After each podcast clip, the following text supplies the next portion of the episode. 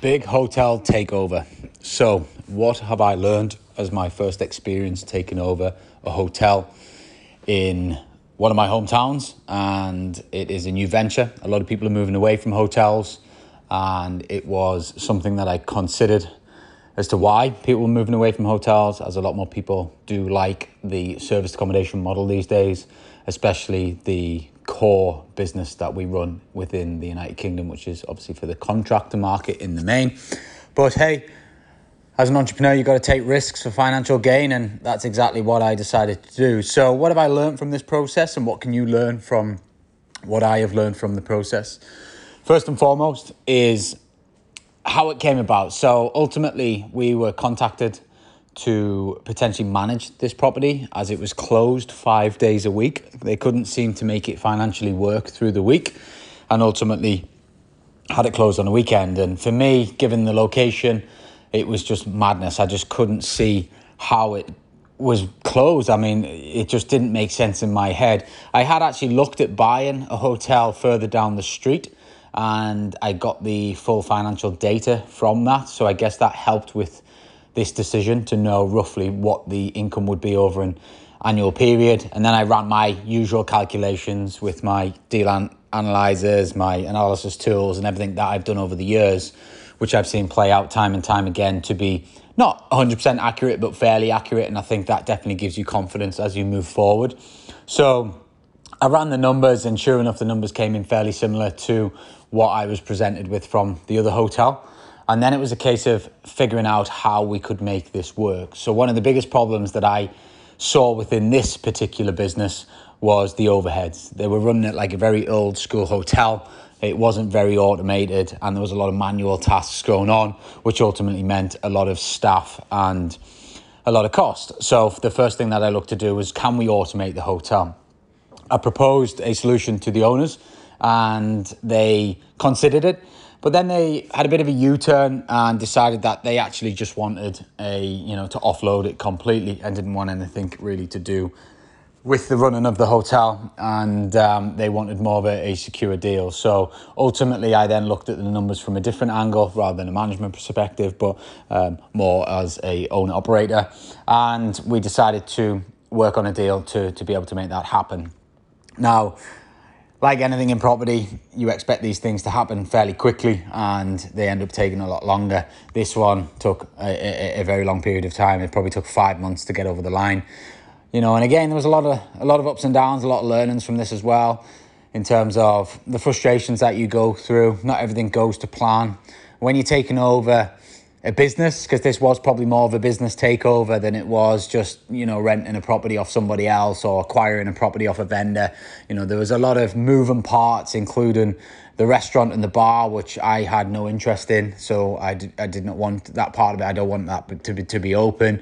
You then go into okay well how does the business rate split? How does the you know heating work in terms of financials? And you know there's a lot of moving parts to it. So we had to go through the pain of, of putting this together and over time I've you know I think I, I bang about this quite a lot but personality tests for me are super important there's a few key ones that you can do for me it's the strength finders test I think it's the, the Clifton Strengths Finders Test. You've also got the Kolbe A Index. You've got your color code, and then I also uh, believe in um, you know the astrology side of things. And uh, AstroWow.com is a very insightful place to see what your future looks like and um, and what your path might might lead to. But in the main, understanding your strengths and also your weaknesses is a really important piece of the puzzle when it comes to business and something that I think a lot of people don't do enough of. But for me, I knew that one of my strengths is I like to control situations. However, on the flip side of this, it's a it's a weakness of mine when I am being controlled, I can get my back up, I can get frustrated easier, and sometimes that leads me to making bad emotional decisions. And I talk about it all the time about making decisions based on logic and not emotion. And there was a few times when I felt out of control in this process and as though I was being led, and ultimately I didn't like that. And that forced me a few times to think, do you know what? I, I don't want this anymore. I'm not going to do this deal. I'm going to walk away. But I had to keep reminding myself of the fact that this is one of my strengths and my weaknesses at the same time. and ultimately remove the emotion, come back to the logical numbers of it all, and say, This is a good deal. I need to get it over the line. Financially, for the business, this is a great deal. I need to get it over the line. So I continue to push. Um, we continue to go through the legal process and, and, and iron out the details. Then we had the crisis of the utility bills going up. So instantly, my figures, and it's a bit like your property development, you know, the developments that we assessed 12, 18 months ago and we costed up and we still haven't got planning permission for them, the cost basis on that has shot up over the last 12 to 18 months. So your figures have drastically changed. More often than not, your profit, your development profit has gone. So luckily for me, I run everything for cash flow rather than investment growth. And that is the main thing that I, I, I focus on when I am acquiring something is, is the cash flow element of it. But similar to this, utility bills had gone up now, utility bills on a two bed apartment is not a big deal. You know, you can probably wash that cost out somewhere. However, utility bills on a 21 bedroom hotel, a big building, an old building, not that, that becomes quite a difference in the in the numbers. So again, that led us back to a bit of renegotiation and ultimately we managed to find a common ground and kick on. Now, the main thing that I wanted to do with this hotel was to put my automated systems and processes into it because I believe that that was the way I could turn out the profit of this operation rather than having the manual labor in there, which is very costly and it's not always as um, reliable as automations. And I've got you know a, a great team uh, in the background, which the majority of it is ran um, from our central hub in Dubai.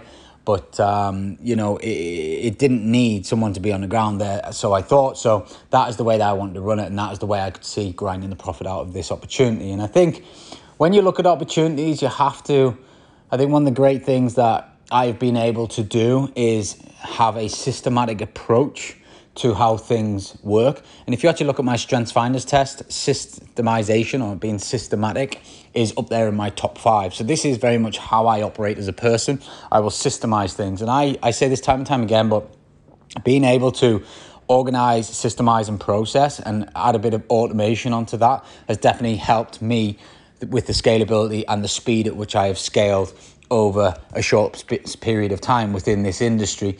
I do believe if I hadn't have put these systems and processes in place, and I see it time and time again with businesses that get some great success and then fail, it's because they can't get themselves out the ops, they can't systemize, they can't seem to figure out and organize themselves. So, that being said, I um, I had a plan and it involved, you know, your smart locks and a lot of automation behind the scenes and running this hotel as an automated hotel. But then you have to sell the value of that because naturally people booking a hotel might actually want the meet and greet experience. They might actually want the breakfast on the morning. They might actually want the fact that somebody is there all the time to rely on. So you have to make sure that your advertising is appealing to the right avatar in a positive light. So, i.e., we are going to run this as an automated hotel. It's a very easy, simple check in process for yourself. You can come and go as you please, and you know, uh, sell it in that manner. So, that was one of the things we had to change with the marketing tool and ultimately drive the bookings. So, cut long story short, we managed to get the hotel under our acquisition, under our model, and we opened the doors. We listed it how we do. We had it open seven days a week, and the bookings started flying in, which was great to see. Another confidence boost to say, do you know what? This is actually going to work. Because no matter how experienced you are in this industry, every time you take a risk and you take a property on, whether it's a 21 bedroom hotel or a one bed flat, it doesn't matter. There's always that. I need to see this actually perform. I know it will perform. I know deep down it'll perform, but I need to see it perform for real. And when you start to see it perform for real, that is when your confidence goes up and that is when you become more experienced, you get more confident, and therefore you can take on more deals with confidence. You can take on more risk and you can push forward and scale your portfolio. But you do, and it's nice to just get that feeling of, yes, this has worked again. That was another good decision.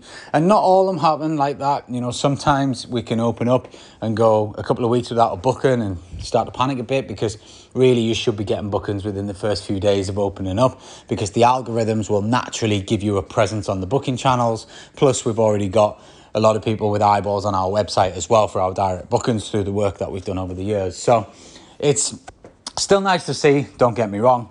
And everything was ticking smoothly until Friday night. And Friday night, my whole idea of having a fully automated hotel unfortunately didn't quite pan out how I'd wanted it to. Drunken guest couldn't get in the front door, so he decides to smash the front door window, a big pane of glass, and ultimately causing a lot of frustration and a lot of headaches for my team. But thank God I've got an amazing team and they can rally around. So the success stories, you know, on the front, it's not all just great success. There are problems. You know, experienced operators do get problems.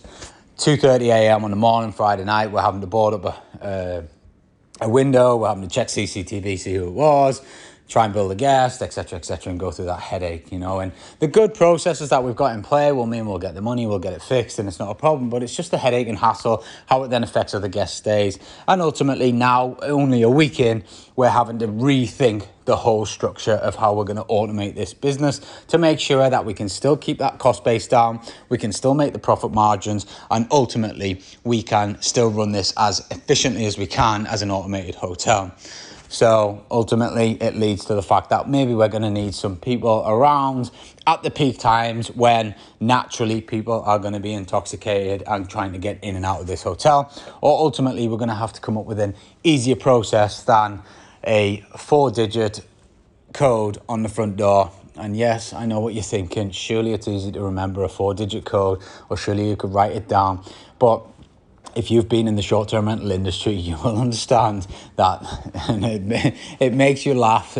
And if you can't laugh, then maybe you shouldn't be in the game. But, you know, how people cannot put four codes into a box or into a smart box and ultimately retrieve the key or have it open the door is beyond me. But hey, there are a vast majority of the, the guests do struggle to do this.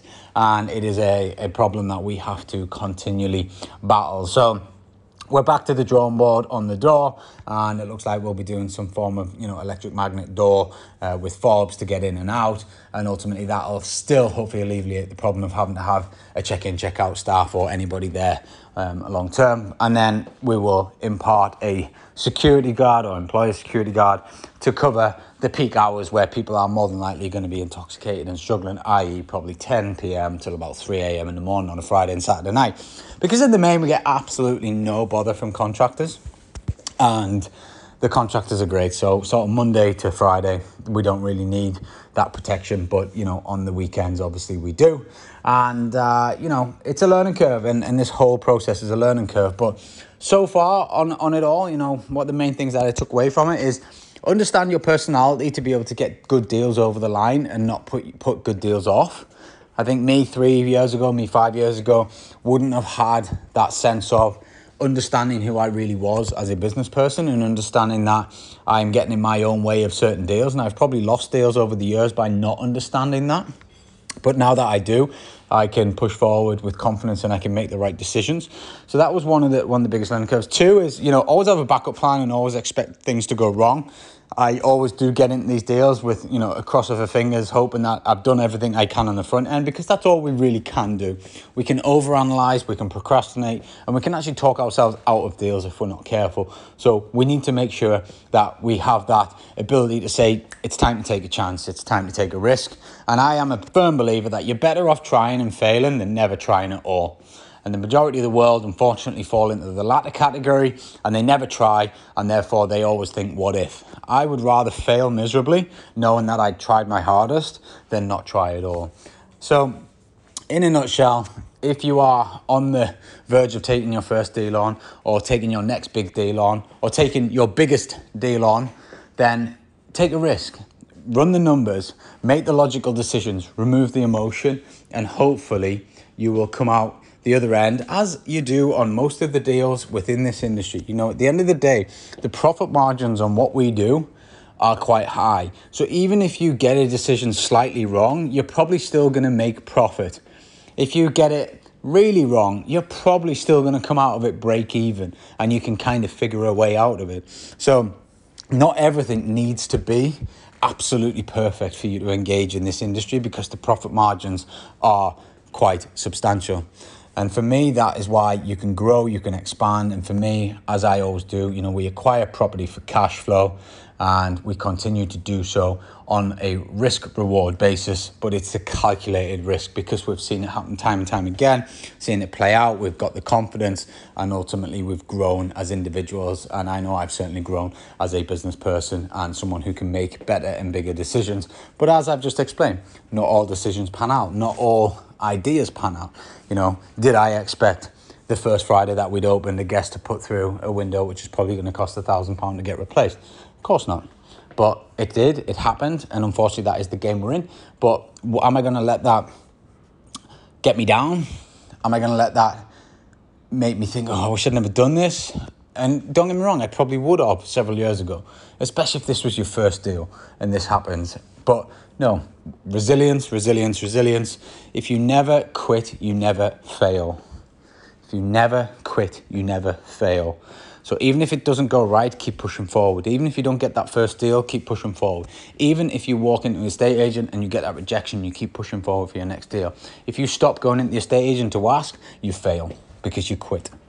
And that is one of the biggest life lessons that I think I've sort of lived by over the last few years, and just that perseverance and discipline to show up time and time again has definitely pulled me through. So that has been my big hotel takeover, hopefully the first of many, and we will then roll out this automated hotel style operation to bolt on to our already automated serviced accommodation style operation and we will continue to acquire more property for cash flow and hopefully you can learn from my lessons and hopefully I've inspired you to take some action and, and know that unfortunately whether you like it or not you're going to have to take some risk to get some financial gain. If you are enjoying the show, then I would really appreciate a review. And for doing so, I am going to reward one lucky person with an hour's one to one phone call with myself to discuss anything to do with your life or business and try and help you move it forward in a positive direction. All you have to do is leave a review, take a photograph of it and tag me on Instagram at official Ryan Luke, and I will pick out the lucky winner towards the end of the month.